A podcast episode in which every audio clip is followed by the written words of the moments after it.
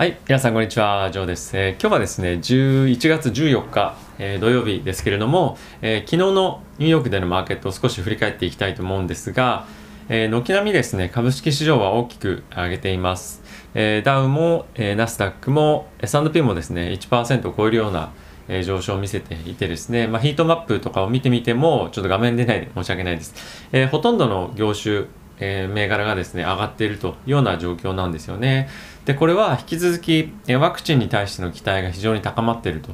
いうことがですね、原因というか要因になっていると思うんですけれども、えーこの一方で、まあみんな分かってると思うんですけど、あの、いろんなニュース出てるんですけど、出てるので、えーコロナの感染者がですね、1日あたりもう17万人を超えてきているというような状況になっています。で、これってあの人数がすごいじゃないですか、上昇が。あの指数関数的にもこういう感じでかなり急なカーブで上がってきてますよね。で、それともう一つあまり数字が出てこないんですけれども僕が、えー別途自分で個人で計算したものなんですけれども、えー感染率なんですねこれはどういうことかっていうと、えーある一定数の、まあ、テストをしますよね人々がそれに対して何割が感染者として、ま、陽性者として反応が出たかということなんですけれども、えこの2ヶ月間ぐらいはですねずっと、まあ、4%から5%ぐらいでもちろん4%を切るような時期とかタイミングとかっていうのもあったんですね。これはま日々違うんですけれどもこれがですねここ2週間でなんと10%も超えてきてるんですね。なのでどういうことかっていうと可能性としてはですよあのアメリカの人口の中で、えーコロナにかかってる人がもう倍ぐらいになっているというのが今状況としてあり得るんじゃないかなと、えー思っています。でですね今日々どれぐらいの人人々が、えーテストを受けてるかというと大体ですね150万から170万人ぐらいなんですね。でこれのうちの今までは5%ぐらいだったのが10%が感染していると陽性ですという反応が出ているということなので、えーかなりのサンプル数はある中でこれだけ数字が感染陽性っていうのが跳ね上がってきているとなると、えー実態として17万人がえっと何ですか陽性反応が出ましたと。これ例えば2ヶ月前で言うと陽性の反応とかっていうのはえー大体ですね6万からまあ7万とかぐらいだと、まあ、半分ぐらいだったんですよね。でこれで感染者があの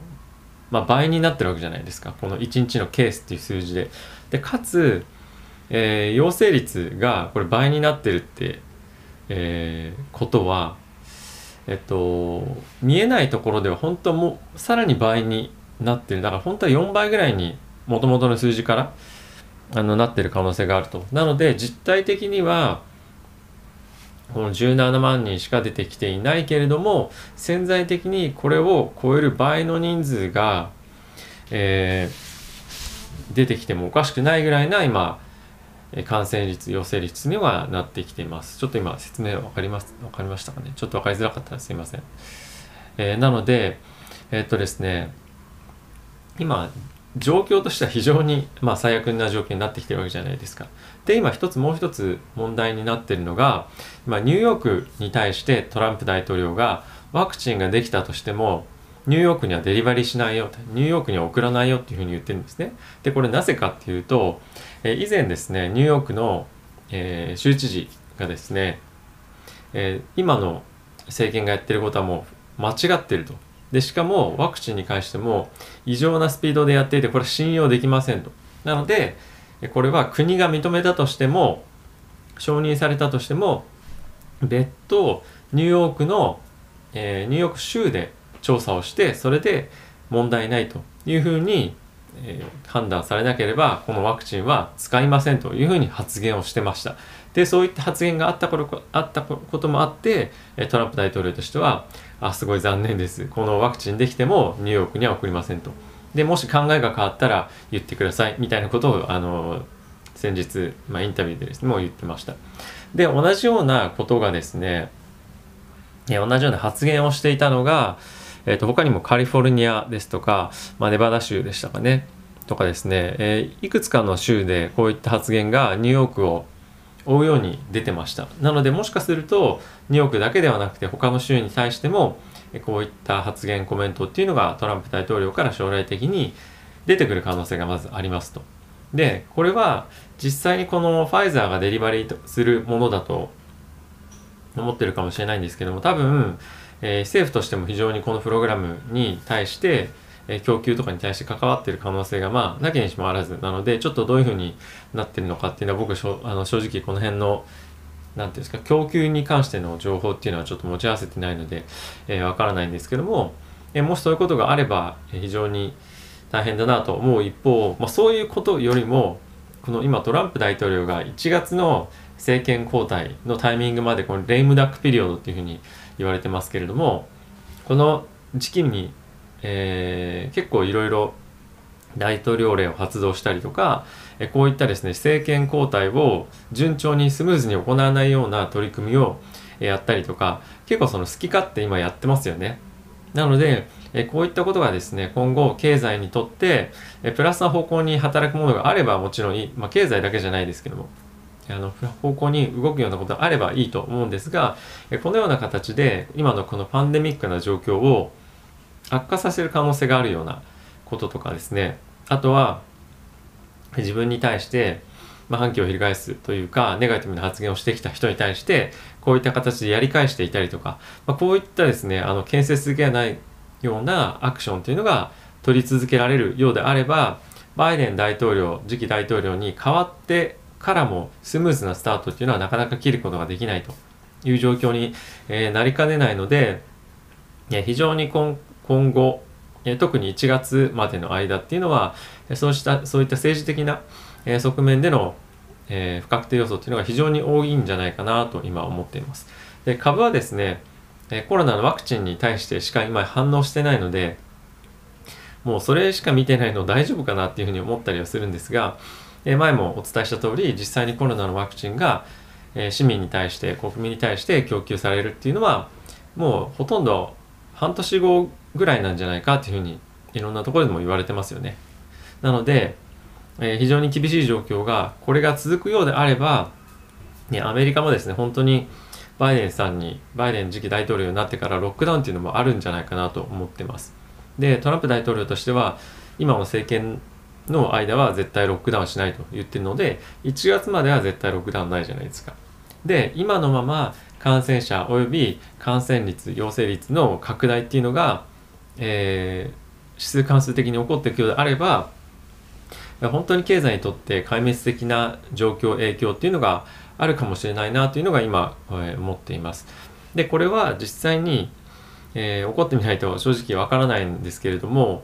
経済を止めるにしてもどういうふうに止めるかっていうのは今非常に問題になっていると議論になると思うんですが一部のもう州ではですねすでに始めていてレストランに、中で飲食するようにはできないようになっていたりとかあとはですね学校とかですねそういうパブリックなところあとは何ですかグロースリーショッピングするスーパーマーケットとかですね、え、人数制限でもともとのキャパシティの50%までしか、え、入れないようにしますよと。学校も、え、時差登校にしたりとかあとはこの日は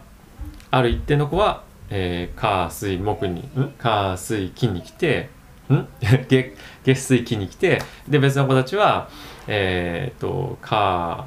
木とかなんか週ごとに入れ替えたりとか、まあそういうふうにやったりとか、いろいろすでに週ごとでは対策をしているようです。なので、州と、えー、政府、中央政府で、まあ、結構足並みが今揃ってない状況なんですよね。なのでこれも、えー、各州がそれぞれいろいろ対策を行っている中で、えー、何かしらの効果っていうのが見られればいいなとは思うんですが、やはりですね、必要なのは、まあ、みんなで同じような意識を持ってやっていくっていうことだと思うのでアメリカのですね経済的に、えー、今混乱している状況っていうのはさらには、えー、政治的に混乱している状況っていうのは今後もですね数ヶ月の間広まっていくとでいつワクチンに対してネガティブな状況が情報が出てくるかわからないですよね。それはあの副作用かもしれないですし、えー、その承認に対して何かしら悪いニュースかもしれないですしあとは今90%というふうに有効性っていうのが認められているという情報が出てきていますが実際に承認されるタイミングになった時に最終的なその有効性っていうものが90%よりもどこまで落ちてるのかとかあとは副作用がどういったものが出てるかというところのプロファイルがですね先日発表されたものとやはり変わってたりすると大きなインパクトあるかもしれないですし実際に供給が始まってからあこの70マイナス70度80度での供給というのは非常に難しくてかつ設備が整ってなくて、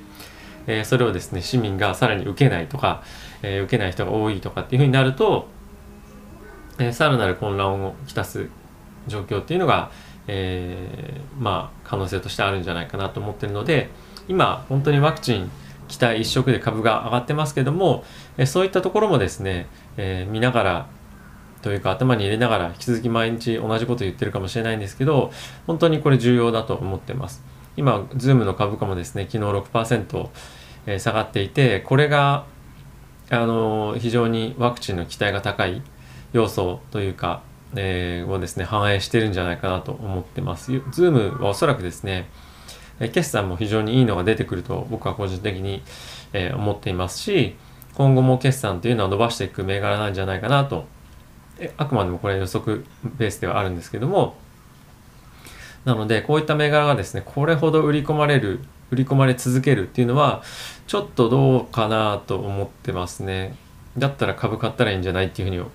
言われる方も多いと思うんですけどやっぱり本当にちょっと異常ですよね。ビックスも今23ぐらいでしたかね、下がってきて、そうですね、23下がってきて、ここ、えー、数週間のこのボトムの今水準なんですけども、えー、ここの水準に達してたのって、ちょっと前にまで行くと、どこぐらいだろうな、そうですね、もう何年も前、20%割ってくると、もうですね、まあ、5年前ぐらいの水準なんですね。なので、この20%近辺の攻防っていうのも VIX も見ておくといいんじゃないかなと、えー、思っています。はい。え、引き続きですね、株価は上昇してますけれども、えー、内容、内容もかなり株価のあの銘柄もかなりミックスですし、あとは政治的な要素も不安な要素がいっぱいありますし、えー、気をつけながら皆さん、えー、1月まではですね、非常に不安定な相場が続くので、えー、気をつけて皆さんトレードしてください。ということで、え良い週末をお過ごしください。また次回の中でお会いしましょう。さよなら。